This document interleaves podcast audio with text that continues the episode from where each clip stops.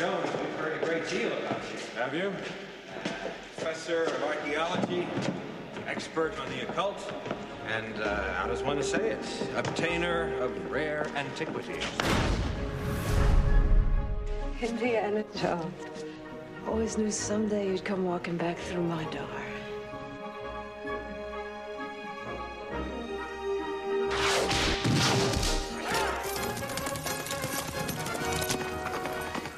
When I was done with Indiana Jones and the Last Crusade, there was a reason that I invented the shot of Harrison riding a horse into the sunset. Because I thought that brought the curtain down on the trilogy, and then we were all going to move on and mature into other aspects of filmmaking, and I never thought I would ever see Indiana Jones again.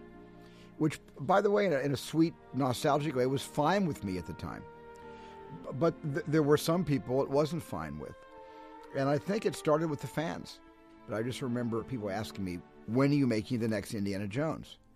And that was a question that was not only asked of me, but it was asked of Harrison. And I know it was asked of George Lucas. All of us have been asked that question. Harrison was the person that took it seriously. And he finally called me and said, Why don't we make one of these pictures? There's, there's, there's a fan base out there that wants it. And I have to give the credit to Harrison for starting the ball rolling and then for George in working on me to get me to consider the possibility of more stories, or at least one more story. George Lucas had this idea for Indiana Jones, and it was basically, hey, let's do aliens. And he said this will be like a B movie. It'll be like those 1950s B movies, Earth versus Flying Saucers, and all those exploitation movies uh, that were really about government paranoia, Cold War fears, and things like that. And Hollywood turned them into invaders from Mars. It was the idea of taking the genre from the 1930s serials, action adventure serials, to the B science fiction movies of the 50s and the early 50s. And I said, if we move the whole thing into the 50s, which would be age appropriate for Harrison, that would be the cinematic equivalent. And I wanted to rest it on a cinematic antecedent like we did with the other one. Clearly, I've chosen the wrong pressure point. Perhaps I can find a more sensitive one. We couldn't do Nazis again, and uh, I wouldn't have done that anyway. But because of the 50s, the other thing about the 50s was the Cold War and um, the Red Menace, as it used to be known in America, and the threat of nuclear annihilation, nuclear intimidation. That was something that was in the headlines every single day. And so the Russians got the job. Russians. This ain't gonna be easy. Not as easy as it used to be. The skull was stolen from Akator in the 15th century. Whoever returns it to the city temple will gain control over its powers. I've heard that bedtime story before. What the Indiana Jones movies have always done really well is play with existing mythology and bend it to their storytelling purposes, you know. So everything in it is drawn from real mythology. There may be hundreds of skulls at Akator, perhaps thousands. Whoever finds them will control the greatest natural force the world has ever known. Power over the mind of man. You know, there are crystal skulls, you know, and there are large groups of people that believe all these things. So, could be true, could be not, we don't know. But um, the closer you can stick to real legends, the better the movie's going to work, I think.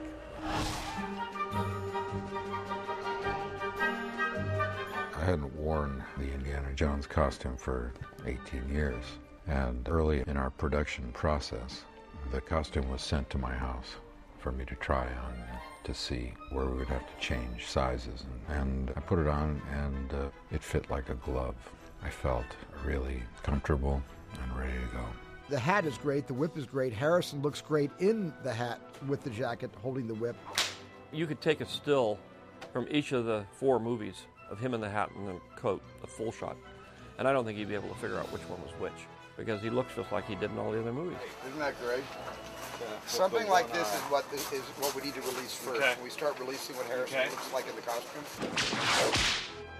The whip came back pretty easily too. I was surprised because it is a relatively uncommon skill, and I was able to bring it back in a couple of weeks of pretty diligent application. we did a costume and makeup test on Harrison, and I had to kind of walk out of the light a few feet just to take a few deep breaths before going back to work. Because seeing him looking that good, it was kind of like, what happened to the last 19 years? How the heck did they go by that fast? My God. And that was scary. But it was also beautiful. And it was something we all shared together. I think that's the interesting thing about this series is that because so many of us work together, Frank, who I'm now married to because we met on the first Raiders. Kathy and Frank, you know, they met on the first Indiana Jones and then eventually got married. And Kathy's been working with Steven ever since. And, you know, so this is like a, a reunion of all of us coming back together again after all these years. And, and uh, it's been a huge amount of fun.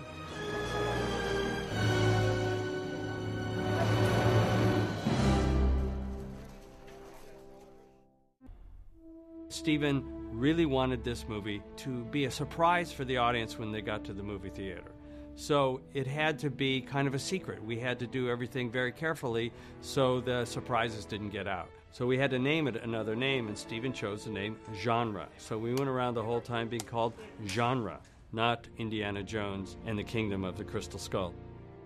This is uh, sunrise on the first morning in New Mexico. And here we go, caravanning our way to start shooting Indiana Jones 4. So here we are again, 18 years later. How time flies. No one's changed. We all look the same.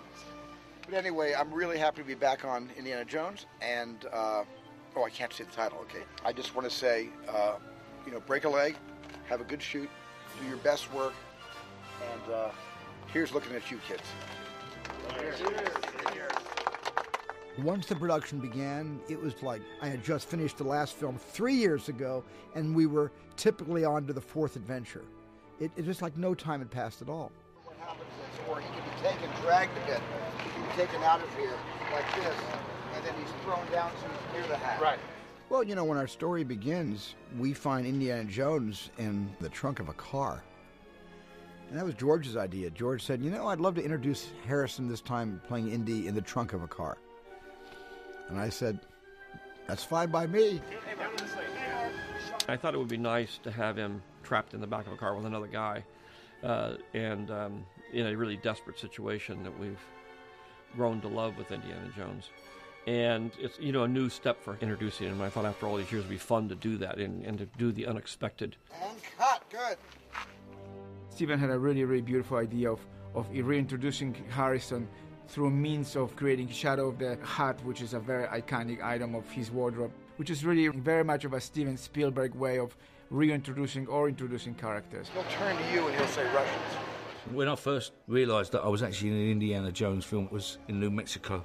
When the camera goes onto the hat, the hand comes in, it picks it up, and you see the hat go onto his head, but it's the shadow on the car. So the shadow puts the hat on, and then Indiana Jones turns to the camera and goes, Russians. And I go, hey, whoa, you're in an Indiana Jones movie, you know, and that, that is the spirit of it. Hey, Mark.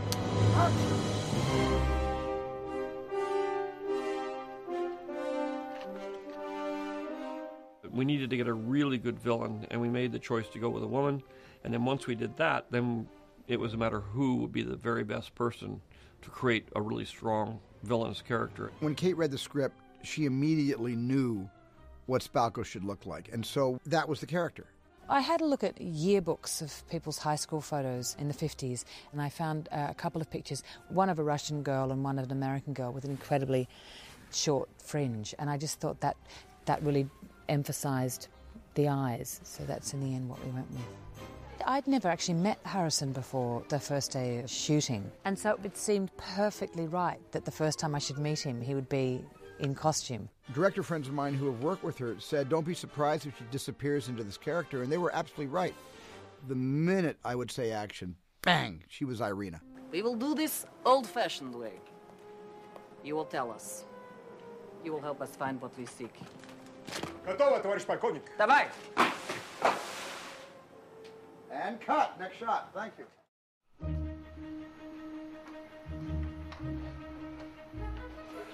That'll be nice because we'll be able to be back here with all this, and we'll see them arguing out the door. As tradition dictates, we find Dr. Jones teaching a class in archaeology, and along comes the dean of the school. Sadly, not Marcus Brody, who has passed on, but the new dean, who interrupts the class the same way Marcus Brody used to always stand there right by the door waiting for the class to end, and pulls Indy out and takes him into the hallway and basically tells him that he's been fired from the university. What? Cut, print, beautiful, we got it. We're shooting here at Yale University. It's kind of special to me because 25 years ago or so, we decided to call the college that Indiana Jones teaches at Marshall College. We're not real sure why it's called Marshall College. Actually, I am the dean of Marshall College, and I'm still developing sort of a history and a tradition and all the things that go along with having a wonderful uh, university.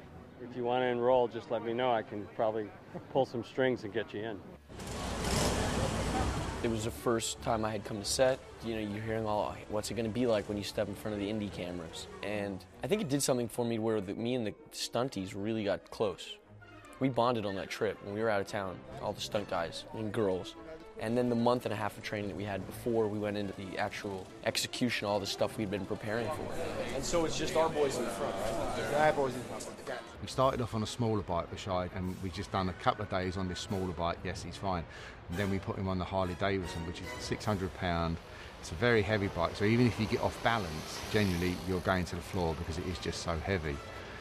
So we had like six weeks where we was like with him every day, and it was just basically putting through the paces of each scene that we knew was coming up on the bike chase to get him to do as much as possible.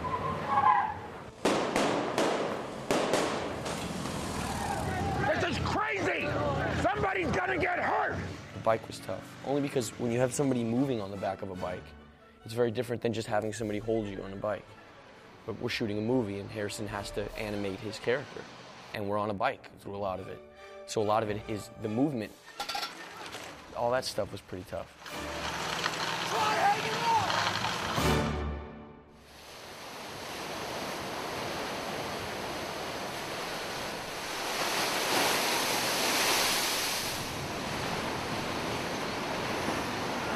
We shot in um, Hawaii, on the north shore of um, the Big Island uh, Dublin for the jungles of, uh, of Peru. Is it funnier if she says get down and she goes she goes down and we all get down and we cover the rest Let's try that. Let me see what that feels like. Sorry? Get down! Get down! Well, that's good. That's good. That's nice. That's funny. That's funny. I had heard rumors that this film was in the works for years and years and years. So somewhere in the back of my mind, I thought, wouldn't it be great if if they were going to do a fourth one, and wouldn't it be fantastic if they brought my character back into it?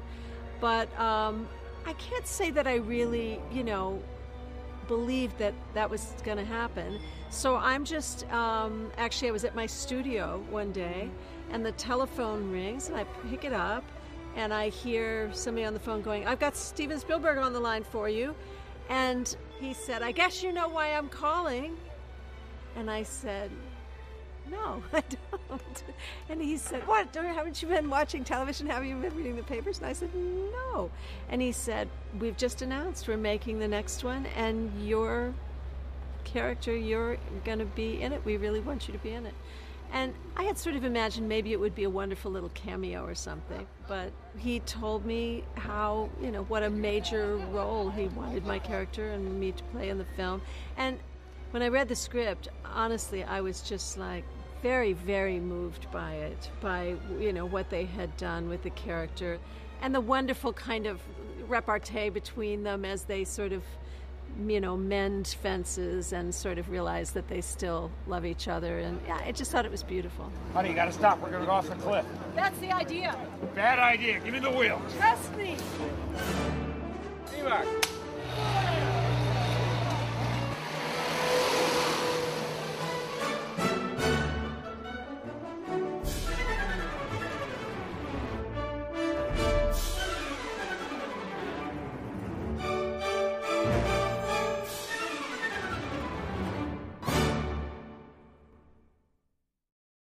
Back from Hilo and we're here in LA and uh, we're about to start our soundstage shooting. Uh, we've finished all the location shooting and I'm about to take off now to get that started.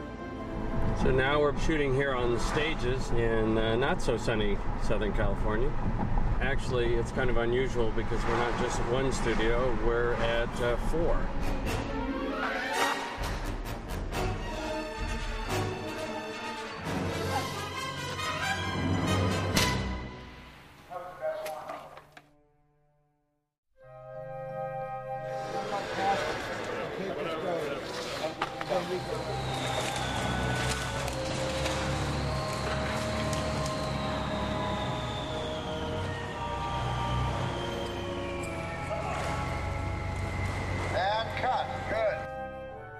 We've got about uh, 3,000 boxes here, uh, but that doesn't include the, um, the boxes that we have, which are uh, boxes grouped together. So, so actually built and designed as one huge group of boxes mounted on wheels, which means that we can move sets and set up uh, different scenes for Steven very quickly. And uh, this is a huge moment. Really, what's happening behind me here is the this wall of boxes, which is uh, just a couple of, of layers thick, is going to be smashed away as a vehicle uh, reveals itself. Of course, Indy's driving the vehicle. He's created absolute havoc in this space by this point in the chase. Uh, and so we're really prepping this for that, that stunt. So once we had the vehicle where it would do what we wanted it to do, we set up breakaway crates and we put some large air cannons behind it. Um, most of the air cannons we use are in a 30, 40 gallon range. And what we did is we had two 500 gallon air cannons that are really large. So as the vehicle hit the crates, we pushed the button on both air cannons and released all the compressed air, which blew the crates apart, blew the set dressing in the air, and the Jeep comes through and Harrison's sitting there, then Harrison drives off.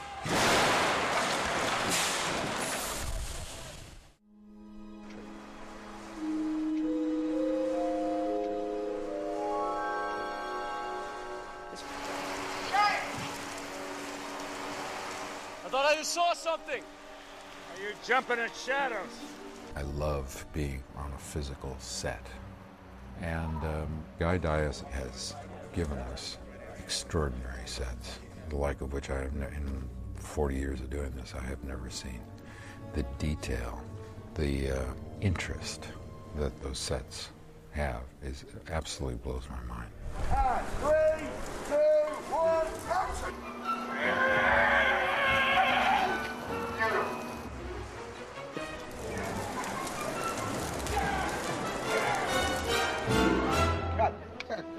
Great. Play that one back, please. Steven knows exactly what he wants, and he and Harrison know this genre like the backs of their hands. So, you know, you know he, he really does have a nose for when things are going too far, or also when you're not pushing it far enough. That maker only sketched in a few lines.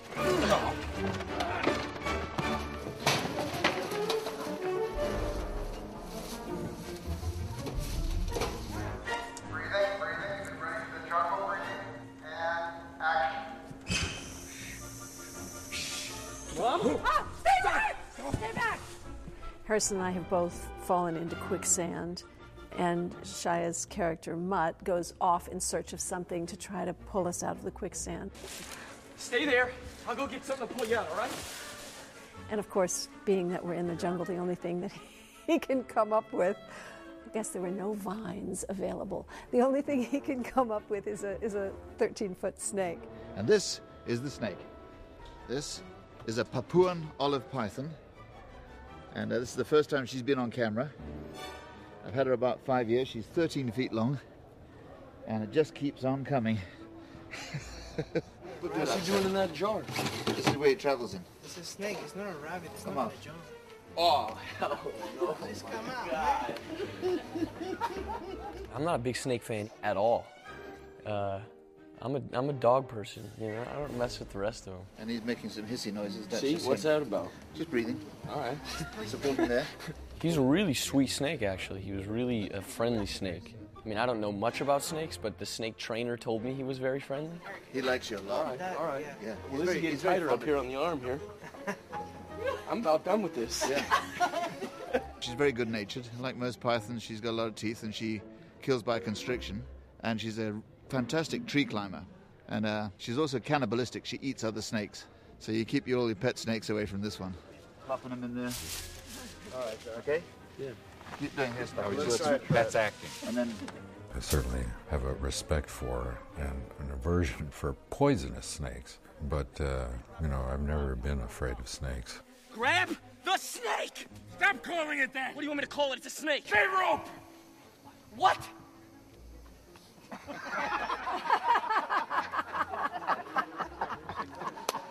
Cut! It's a great, great. One more time, right away. Here we go. Well, you know, Akator is a place we made up. There is no such place as Akator. But there is such a place as El Dorado, the city the Cortez, you know, was searching for, a city of gold. So we kind of loosely took that piece of history and mythology, if you will, and combined it in a fictitious way with another place that would be the lure to bring adventure seekers to the scary lower depths of a rainforest in order to find a lost city. This tunnel, which has these wonderful images on, leads to uh, a, an enormous circular rotunda uh, in which our main characters get attacked by the locals uh, of this area. And uh, they basically uh, break out of the columns that surround the space and attack our characters as they make their way through the tunnels. But those panels themselves have all been made as very fragile breakaways, so we have to carry those things around very carefully because there's approximately 14 hours worth of work that's gone into each one of these panels, and one false move and they could break. So it's a very, very uh, nerve wracking time. But they'll be shooting that scene this afternoon.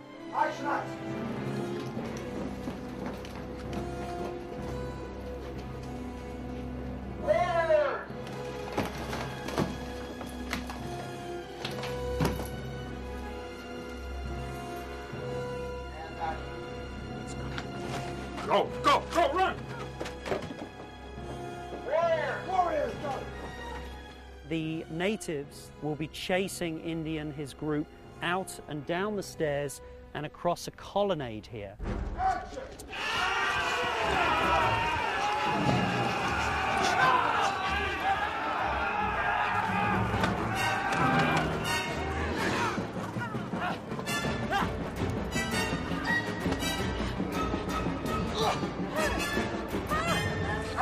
Once that's been completed, we'll remove that uh, series of entrances from the top of this set and it will begin a redress and become the top of the temple with the spiral staircase. At that point, the actors now will run in reverse through the colonnade and up the stairs.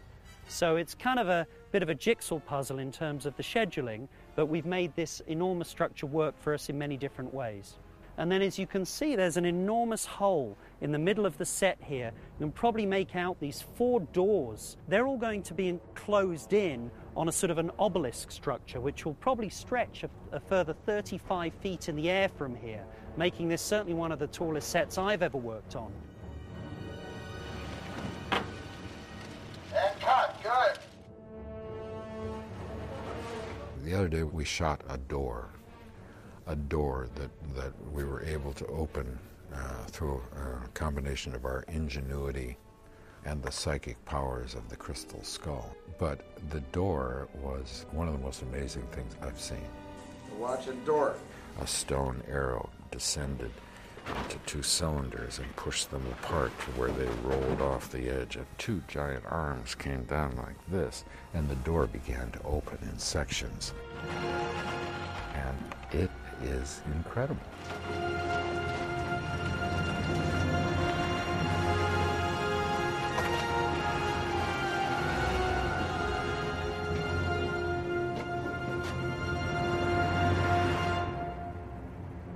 One, two, three. I've never been a fan of Little Green Men, but this is an intriguing new uh, proposition about a extraterrestrial visit to an ancient culture. No more forever waiting.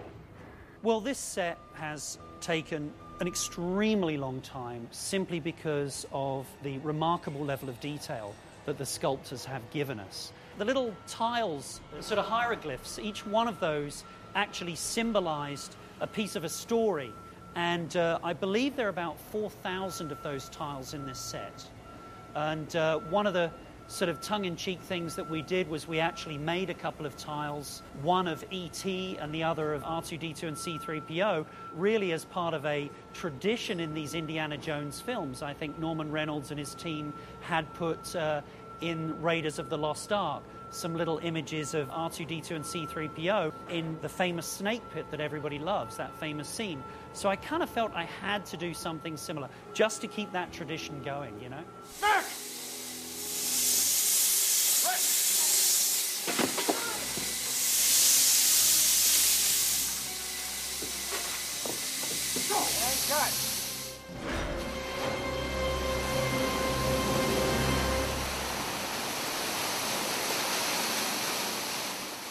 Are three more days to go, and then we've done the movie. It's been a great trip. And my first job as assist director was Indiana Jones and the Last Crusade. And that's when I first got my union card as an AD in England, working for David Tomlin, who was one of the great ADs. And now I find myself, you know, as a first AD on Indiana Jones and the Kingdom of the Crystal Skull. So for me, it's a very uh, emotional kind of feelings and you know, fulfillment of my career to be working on this movie with Steven. That's fine. Oxley, Kirby, that's the word will come up. Thank you. I think the climax of the movie was an amazing adventure for us to put together. It was really a sequence that involved so many elements and so many sets and so many people and so many different places. That's really one of the biggest, if not the biggest, sequence I've ever been involved in. I'm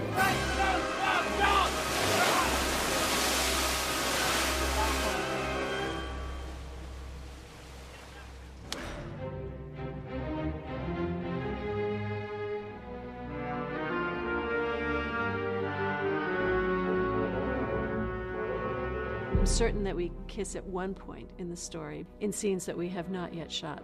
It's a secret. It's a secret.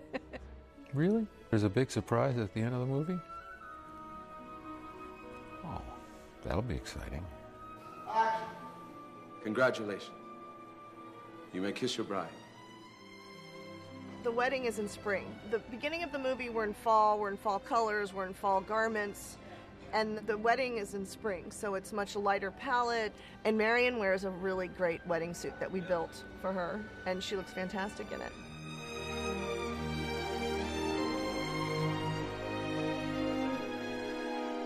I thought that was a great end. Didn't you think that was great? And the hat, little hat deal that they did, and Harrison, you know, puts it on his head. That's what makes movies. That's what makes really good movies.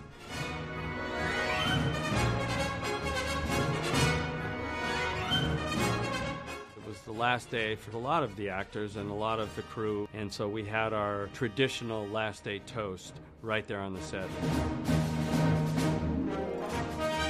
I just want to thank everybody for working so hard to make such a good picture. And I just have nothing but admiration for all of you. It was a long but not a lonely road. You are you're a great crew. Everybody did an amazing job and this is your movie, not just mine, not just Harrison's or Karen's or Shia's or Jim's or John's or any this is your movie too. You brought back the fourth Indiana Jones. Thank you for that.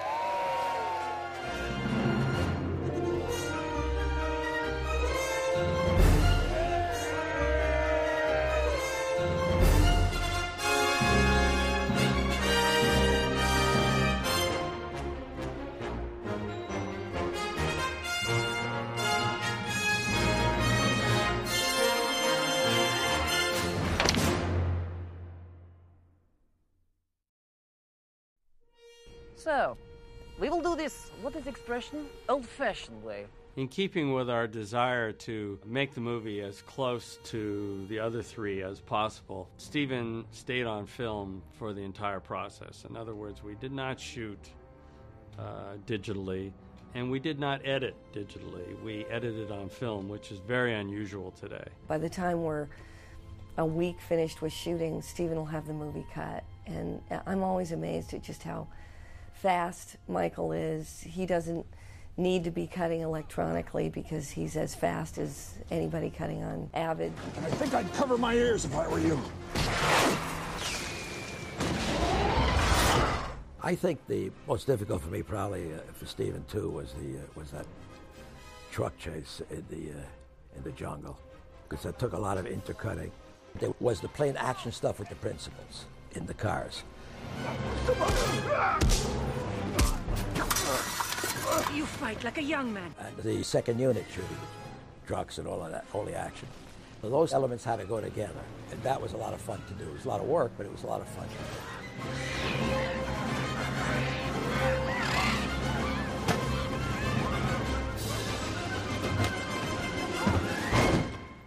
We had several members of the creative team back from the first three movies, and certainly one of the most important was Ben Burtt, who was the sound designer and had worked on all three movies. Ben has such a good ear for this. And Ben's been doing Star Wars pictures, he's been working at Pixar. I mean, he does stuff that defies the imagination. And he creates sounds you, like you've never heard before. Well, because we've done three previous Indy films, it's a well established style and a well established library of sounds. And any new Indiana Jones adventure is going to use whips, guns, explosions. So it's fortunate that we created a huge library for the first three films. And that we can start with that as a basic foundation upon which then we can build, uh, you know, the sounds for the new movie. One of the first tasks I had was to really go back and gather all of the sounds together that had been created for the previous films. And we hired my son Benny Burtt to do that job because it meant going into lots of old tapes and older recording formats which are no longer used anymore. And we wanted to go back to the original recordings wherever we could and digitize them now at the highest quality copy into the computer and then classify the sounds and get them all into a searchable database because there's really thousands of sounds.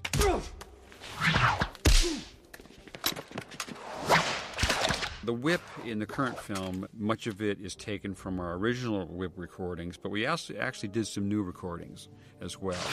Get on, Gramps! There's a big chase that happens at Marshall College, and that was kind of one of the main things that I was dealing with. And there's lots of different vehicles throughout the film, and in this particular sequence, there's a couple mid-century American cars, and then there's this motorcycle as well. This is crazy! Somebody's gonna get hurt! There's big crowds of students yelling and running.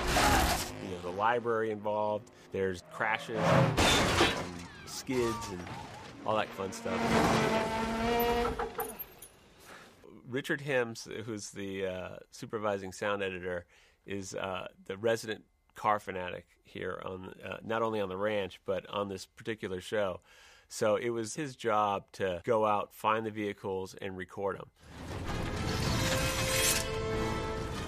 I've always wanted to do a big sword fight.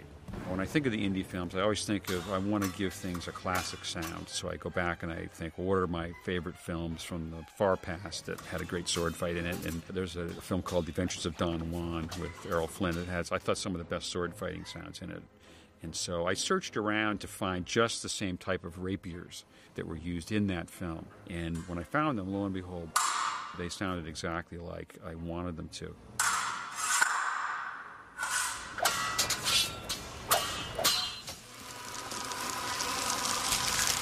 The ants flowing across the ground is pretty much some sounds my son and I recorded pouring some corn feed that uh, is used to feed the animals. We had a really good, steady, flowing sound, which we use for the ants in motion. To that, you add a layer of constantly crunching eggshells, just in your, you know, in your hand, just crunch, crunch, crunch. And then on top of that, you add some human vocals that have been sped up, and some of them are run backwards, so that you get a, just a tiny sense of them being alive. And I think adjusting the amounts of each one of these elements can create this uh, attack of the ants. There's been a conscious choice to create the supernatural sounds as if maybe they were created for movies back in the 1950s. And that's my department because those are the films that I saw as a kid. And I've tried to derive a style from those old movies, create new sounds in an old style.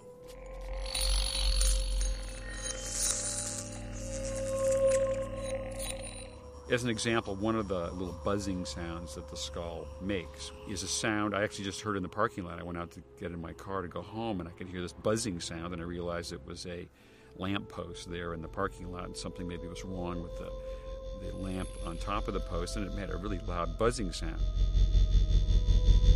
So I thought, oh, that's interesting. So I had my recorder in the car, so I just recorded that sound right on the spot. And uh, have found a lot of use for that bad electrical lamppost sound as a prime element in the skulls themselves. Andy? The eyes.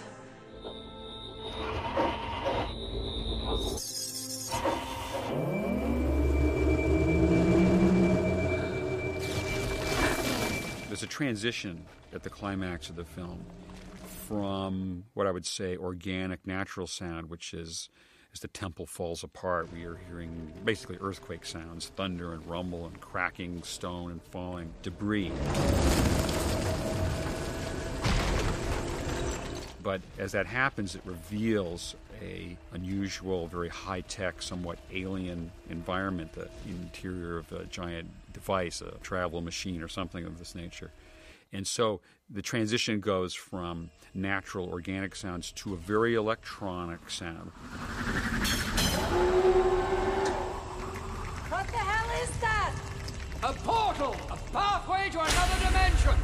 There's a history of Indiana Jones, and we're trying to stay true to the history of it because it's such a great franchise. And I think the, the main goal is to, to keep with that spirit and, and keep it fresh, keep it new, but always have the, the link back to the earlier films. You're a, a teacher? Part time. Talk about iconography. What really gives Harrison a lot of his esprit de corps is John Williams with that theme that he came up with. And Indiana Jones cannot exist without that theme. And of course, that theme would be nothing without Indiana Jones. Jonesy! So, in the making of this picture, you'd hear the cast and crew whistling or humming this theme. The initial presentations in the, in, in the first film, if I'm at all right, were probably not march-like, but more heroic in the sense of, of energizing the character and creating a melody associated with Harrison's character. I think the emergence of it as a march was probably at the end of the process where I had to write an end credit for the film, and the theme seemed to lend itself to a kind of march presentation.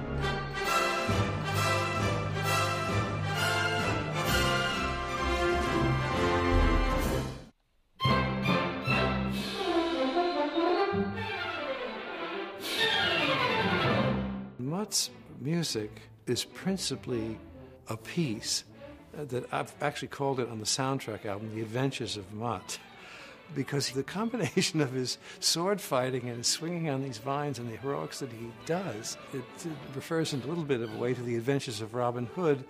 Uh, the music is not similar, but only in the sense that it's a young hero's music in the tradition of the swashbuckler.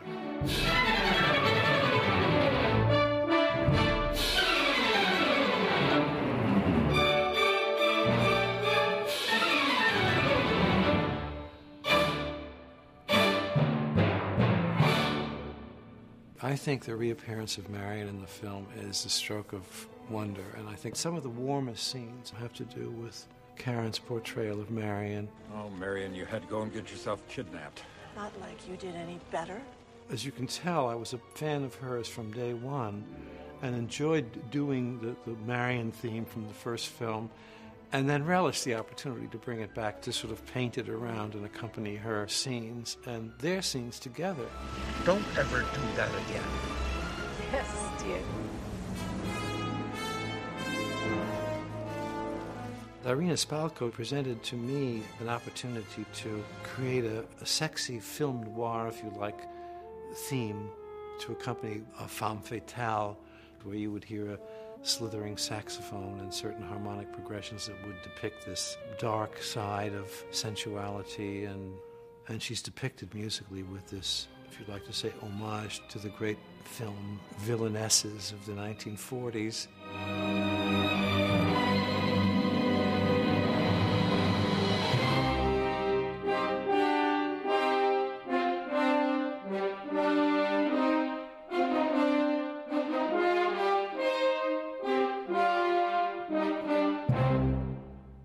That's really beautiful. She's not supposed to be sexy, but she is to me. Oh yeah, well, I think she'll be to a lot of men in black. She's my kind of babe, you know. She will rule the world. exactly.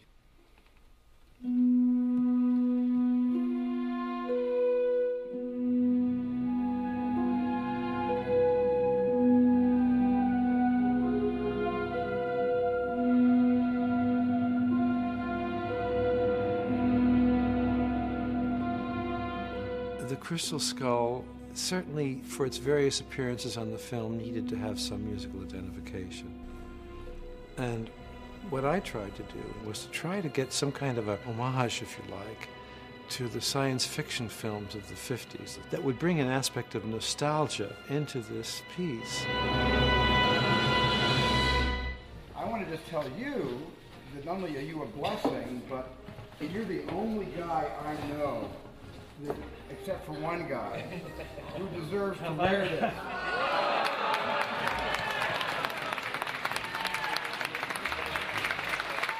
Working with Steven is a particular privilege. And we come back to the series with the original team after 28 years. When you think about it, it's a, a remarkable thing. And this film is a very good illustration of that kind of very unique bringing together of people and collaboration and having it work so well after so many years.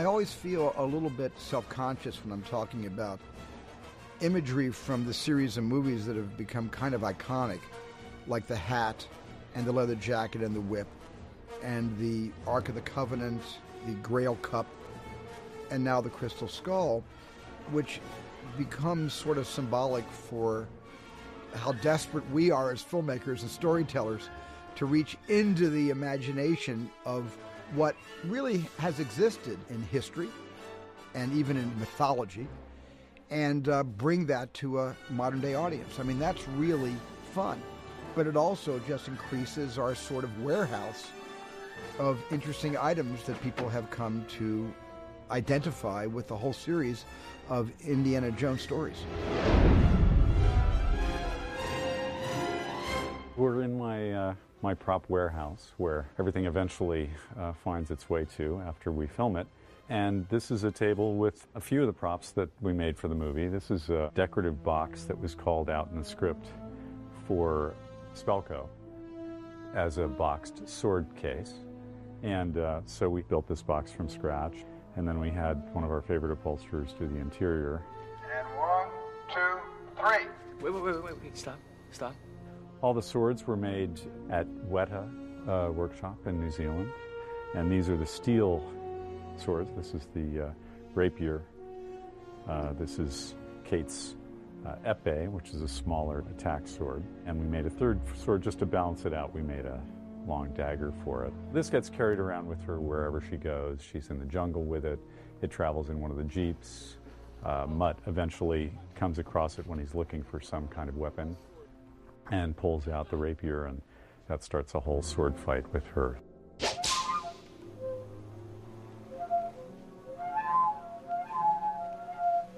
This is a musical instrument that uh, we made for John Hurt. A friend of his had been given one by uh, a dignitary of India, and they're made in a small village in the south. And we went to great lengths to try and find one for him. We ended up making one for him, but it's a really cool, sort of makes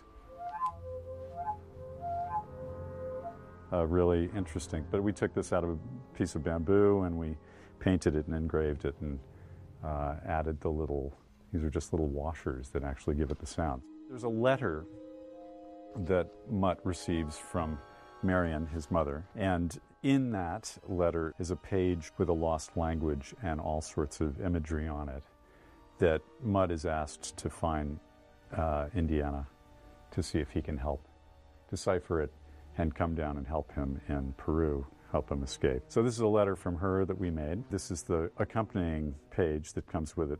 Here's the envelope that we made. We recreated all these stamps from the period from Peru. Set. Indiana eventually goes to his library and pulls out a series of books. We found a beautiful book and we recreated pages, and then I had a bookbinder insert them into the book.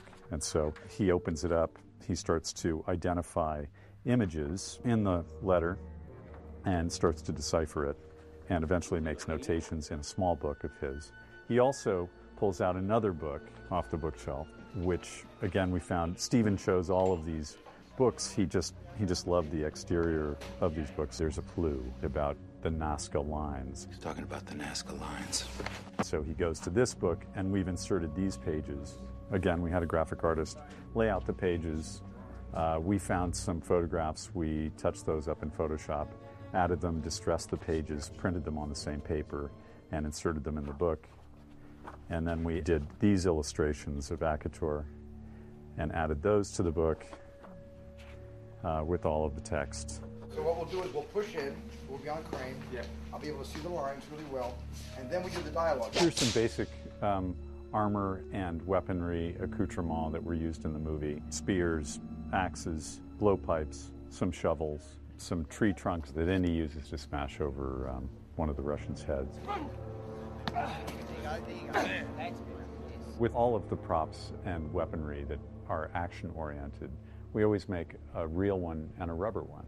And the rubber ones are used for uh, dangerous situations with the actors, and we make you know everything from shovels to spears to blowpipes out of real and rubber.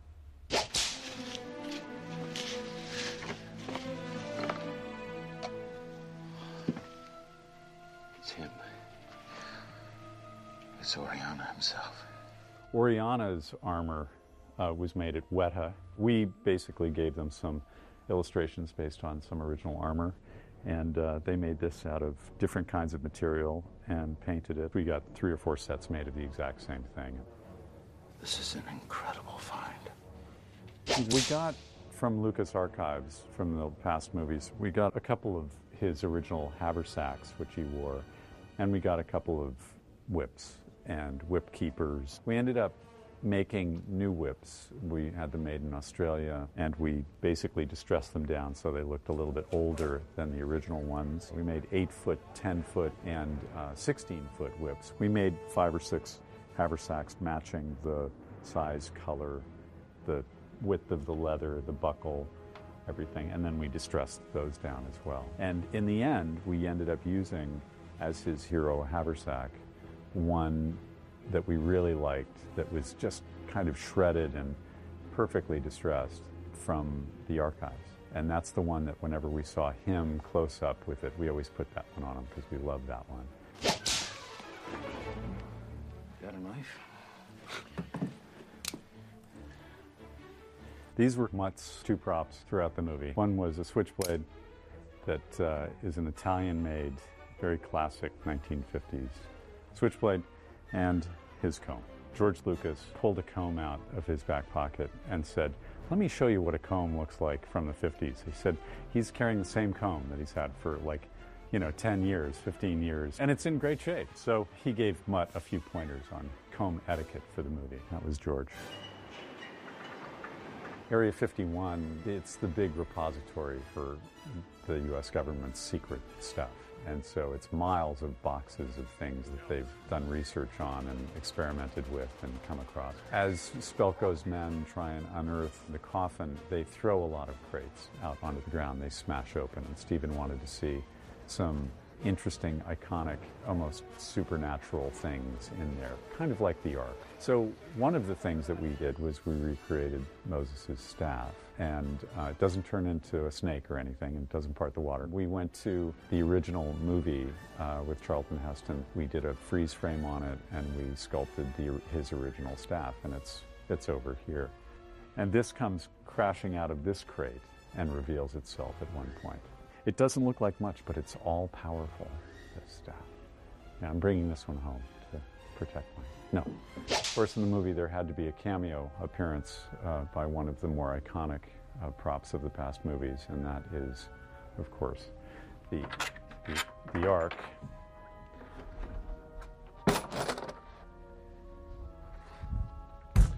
And this we brought down from Lucas uh, Archives. And uh, let me show you how it goes together.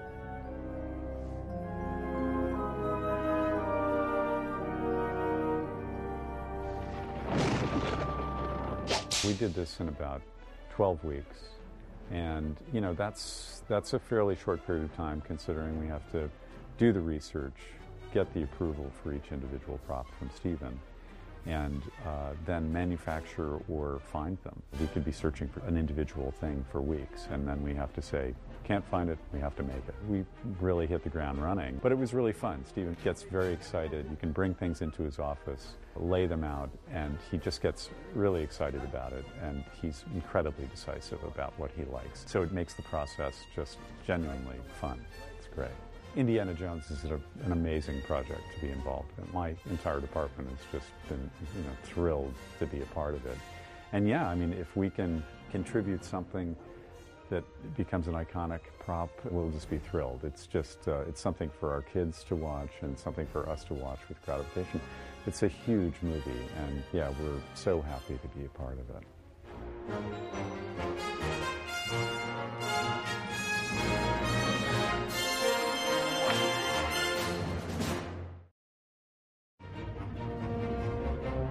On Raiders of the Lost Ark, I was a model maker. I built uh, the fire canyon that uh, where the Nazis meet their final doom uh, when the uh, flames come out of the Ark. On Temple of Doom, I was chief model maker, and I was responsible for creating sets for the uh, for the pit and Friar. And then on Last Crusade, I did some art directing, and I worked with the matte department. Um, the main shot that I remember is the uh, leap of faith when uh, Indy thinks he's stepping out into a chasm. He's actually stepping onto a, a, a camouflage bridge, and I created that. Now for Kingdom of the Crystal Skull, it's nearly all digital. I'm, I'm doing one small miniature set, but uh, everything else has been digital. Digital photography, digital matte painting, 3D modeling and rendering. And uh, so that's completely different too. And um, uh, the great thing is that it just keeps changing and, and evolving.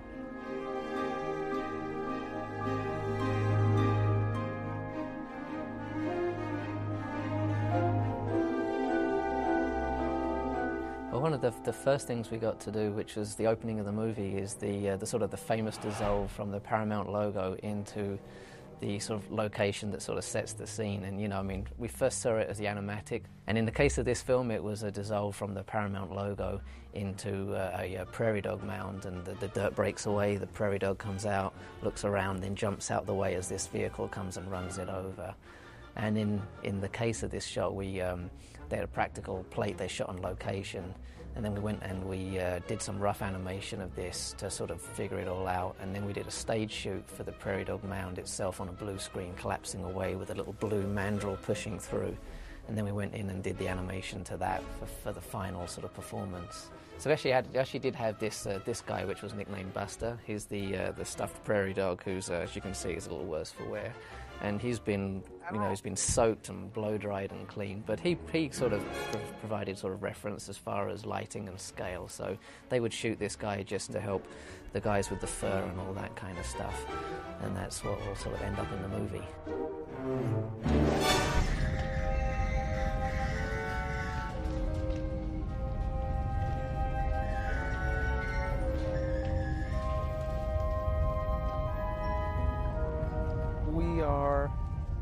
First people to wander into the film because uh, we need to get the, you know, we call them assets, sort of ready to flow up the pipeline early on. And uh, there's this infinite list of, of variables uh, that we need to focus on in order to get something uh, to hold together at the end of the day. And photo reference is a big help, not only for texture, uh, but for understanding how things put together and you know, how they looked on the set. Once we've gathered sufficient reference so that we can start building these things, um, you know, model making 101 really quickly is that forms in the computer are defined by lines and points. And you can move those points and you can add more points. And if you keep doing that for about two weeks, you get a car. or in the case of this film, uh, you keep moving those points around until you get dragon heads on top of stones with some vases. So after Dave and or Dave's crew creates the shape in the computer, then it gets handed over to the paint department or the texture department as a gray box. without all the wood and pictures on it. And so, based on photo reference that are taken on set, it's uh, the texture department's job to put not only the color on there, but how bumpy is this? You know, wood has a different surface quality than a metal table does, and things like that. Whether it's shine, you know, super shiny chrome metal or painted car metal or things like that. And that's what we would apply to the models that the model department creates. When those items move down the pipeline and get put into a shot, they can be lit and have proper material qualities so they can fit right into a scene and then the compositors do their magic. In the shot, the crate that they're looking for has you know special properties, and um, again, those special properties are, are not ones that you can establish in the in the physical world. So it falls on us to to create that. First, the you know the first things that you get is we start with nothing there, and then we tilt up, and um, we have the box, and as you can tell in this area, the, set ends. So we flesh out this environment, and the lights go miles and miles deep, and then we do treat it with um, haze. And then we have all of the special properties of the computer generated chunks of stuff on the ground that are sort of wobbling along. And then the dog tags and gun straps, they all move in sort of a magical magnetic way.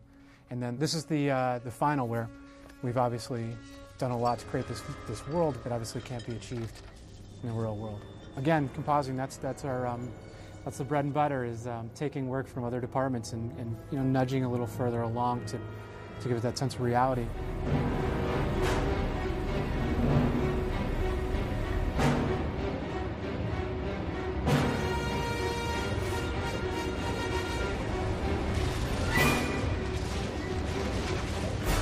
On this picture, we are doing a lot of miniature work, and that's for several reasons.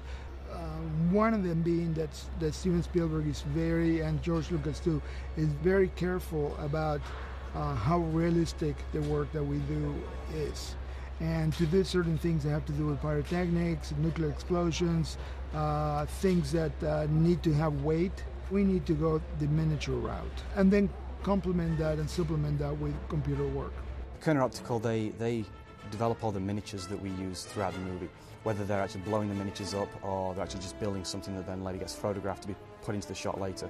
We have a, an example here of the, one of the models they actually made for us. This was for the temple sequence at the end of the movie. We asked them to build this particular miniature. We had it built on a Lazy Susan so it could be rotated by, by one artist and then photographed by another one. And then they would get the lighting right to match into the actual shot. Uh, and then we would bring that work back here to ILM and then place it into the actual painting. Um, we would also do a lot of close-up work as well for miscellaneous shots. So we would pull out some of the detail from the actual vines, some of the bricks as well, for placing later in the backgrounds. The plates were shot on location at Universal Studios, but it was about two stories tall and it needed to be about six stories tall. So we used the photographs that we collected from this particular miniature to extend the temple up another, another four stories. So here you can see the actual set as it was in Universal Studios. We have the blue screen back in the distance, and you can see that the actors actually running onto the ground. So you, you know this set here isn't six stories tall. And then using the photographs that we got from the actual miniature at Kerner, shot in the, in the right sort of lighting environment, we reprojected that, those photographs onto CG geometry and then place it into the shot and extend the actual temple.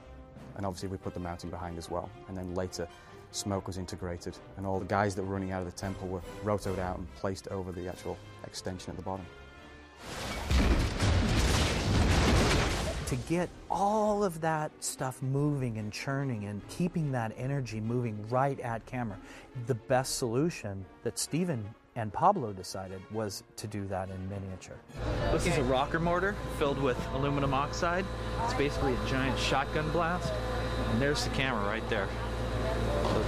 Shotgun full of aluminum pointed straight into the lens of the camera. We built eight scale houses that were all designed to be destroyed. Um, we set up a huge deck. Uh, our neighborhood was something like 60 by 100 feet. Um, in that neighborhood would be multiple houses. So we had going up the street, you know, like 15 houses, something like that. Um, in the houses, we had 100 gallon air cannons that were designed and actually installed into the set by our effects supervisor, Jeff Heron. So the 100 gallon air cannons were providing a tremendous push with air. And along with some pyrotechnics and primer cord, we used big um, Volkswagen fans to keep the air moving and get a tremendous amount of push on this thing. So in the first shot, that's what happens. So we had to destroy the neighborhood in the first shot, and then we wiped the slate clean and we brought in a whole nother set of houses for the high angle, which destroyed even more houses at one time um, for the big master wide shot. But when we have the thing coming down and destroying 15 houses at one time, we had the ability to only do this one time. So that was a very, very stressful uh, situation. How you doing, Bubba? Uh, last wire, boss. Right on.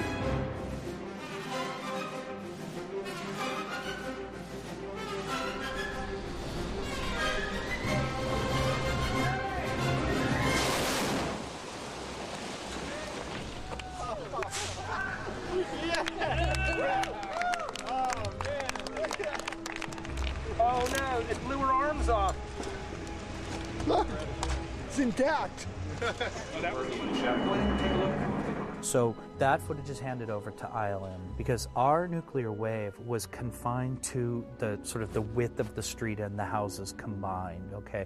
It was enough for us to create that much energy.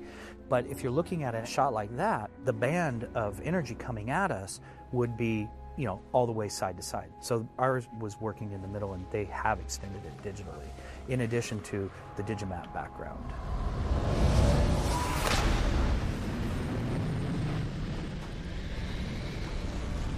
We were given an animatic that had placement, general size, and this is the, the plate that we received to work with. And we were told that the bare uh, part of the screen was, was meant for the nuke, and we were left to match it with our realistic looking bombs. And you can see we had to basically remove the sky, replace the sky, add quite a bit of debris and dust and flame to the ground, and of course the giant nuclear explosion.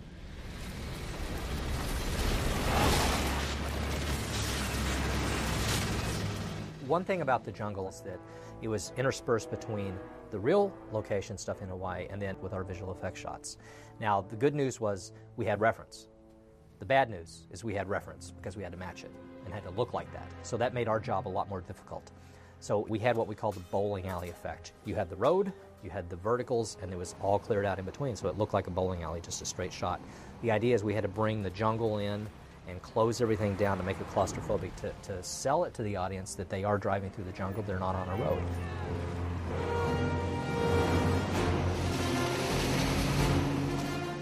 We've given the director the freedom to go on location and shoot in a safe environment for him to actually get the, the atmosphere, the wind, the noise, the, the bugs in the air, everything that, that, that really tells the viewer that this is a real dangerous location.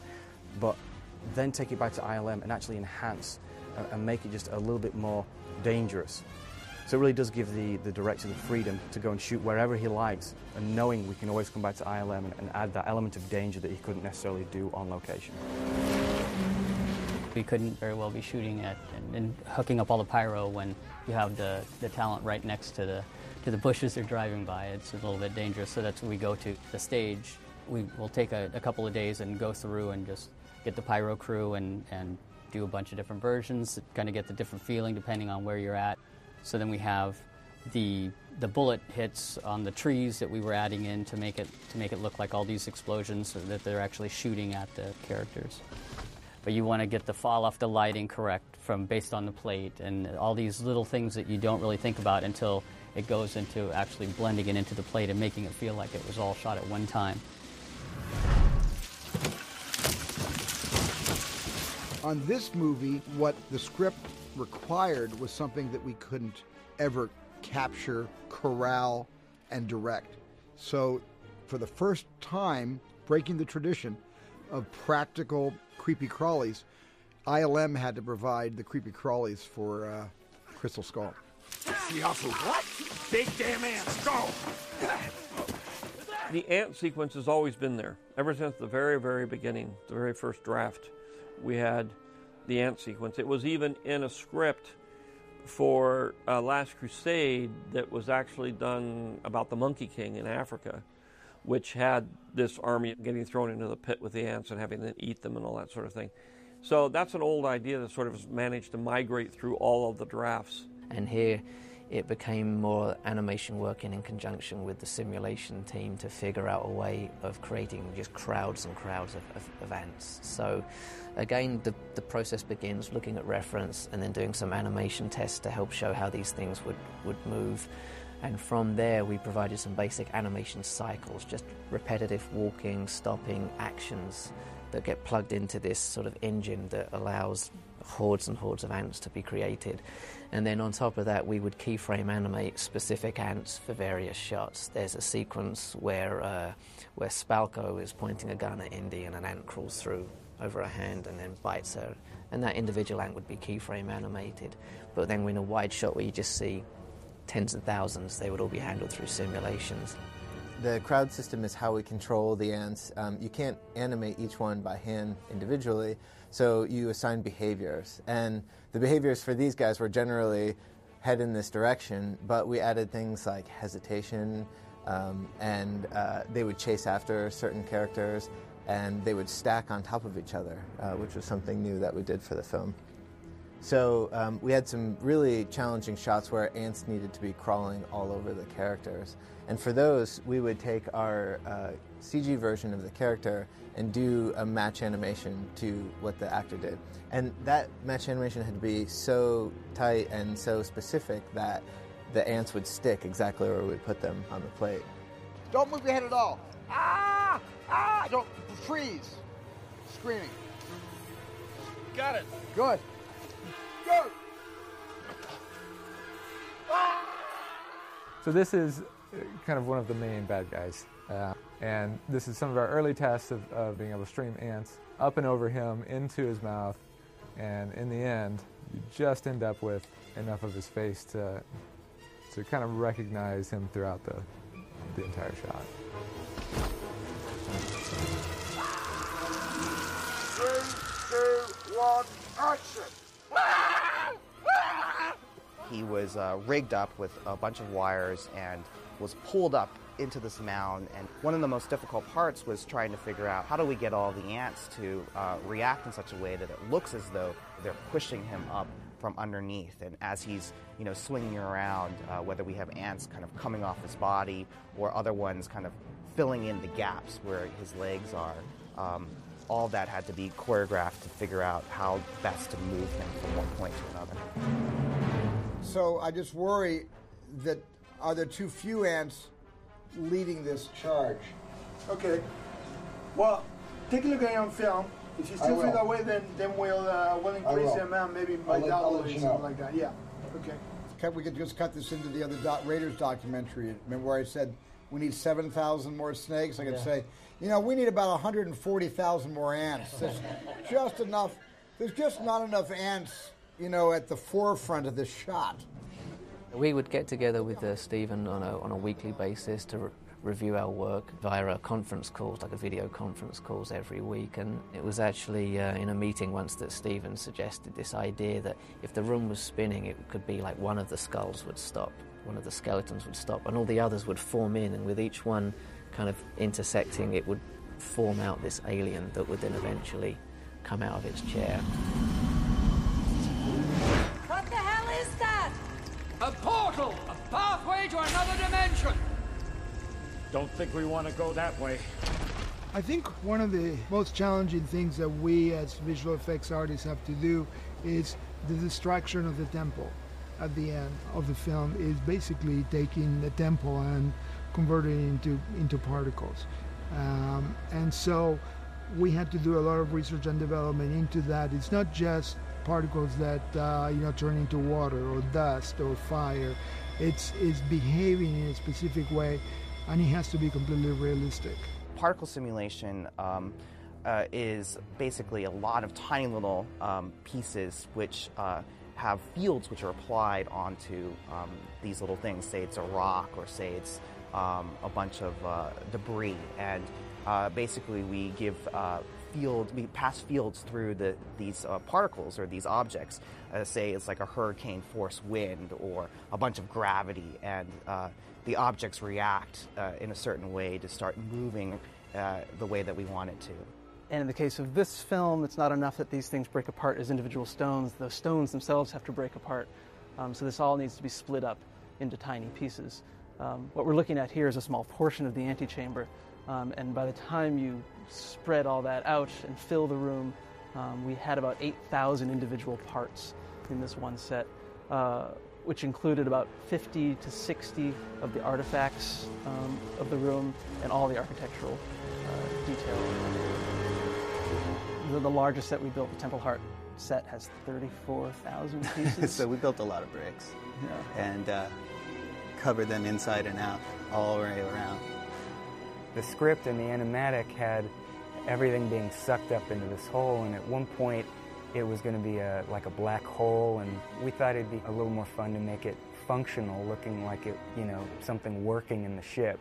Um, so we came up with this blender concept, and it looks kind of, we've been calling it the garbage disposal.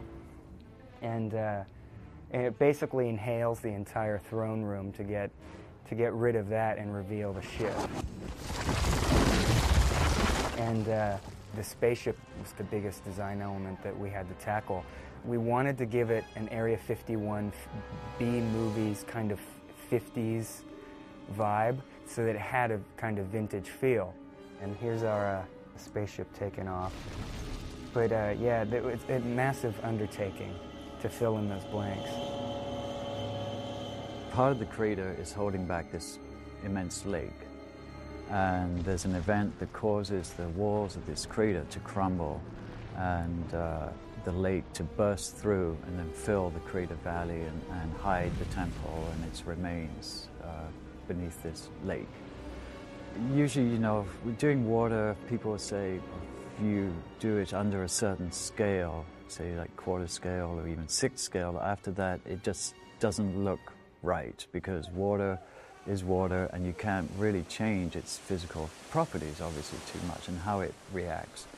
But we built this model at 24th scale because in fact the cliffs were meant to be, you know, roughly 500 feet tall. And what we did was we just build sections of it to have the water action, the cliffs crumbling away. But one of the things that helped us on this was that the camera was actually very far away, about 100 feet away when we filmed it. So you never got a real close up view of it- the water interacting with our set. But when it had to crumble apart, it had to have weight to it and it had to be able to somewhat withstand the force of the water long enough, at least for the, all the water to break up. But CG was then going to put it all together in a big giant matte painting.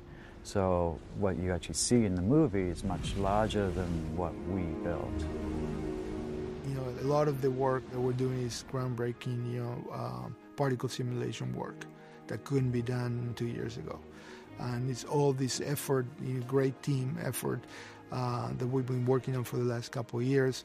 Uh, you know, I, like I said before, I mean, I never, I never stress when I do a project like this because I always know that the kind of people that we work with over here at ILM are great and they're funny. Uh, enjoy to work with. You know, every morning I, I, you know, get up just to come to Dailies just to take a look at uh, the stuff that, that we do. You know. Excellent. Well, this is the guy. This is all fabulous. Thank you. This is fa- fantastic Thanks. stuff. Okay, good. Thank you. Thanks. Great. Thank you. Okay, let's go downstairs and look at this.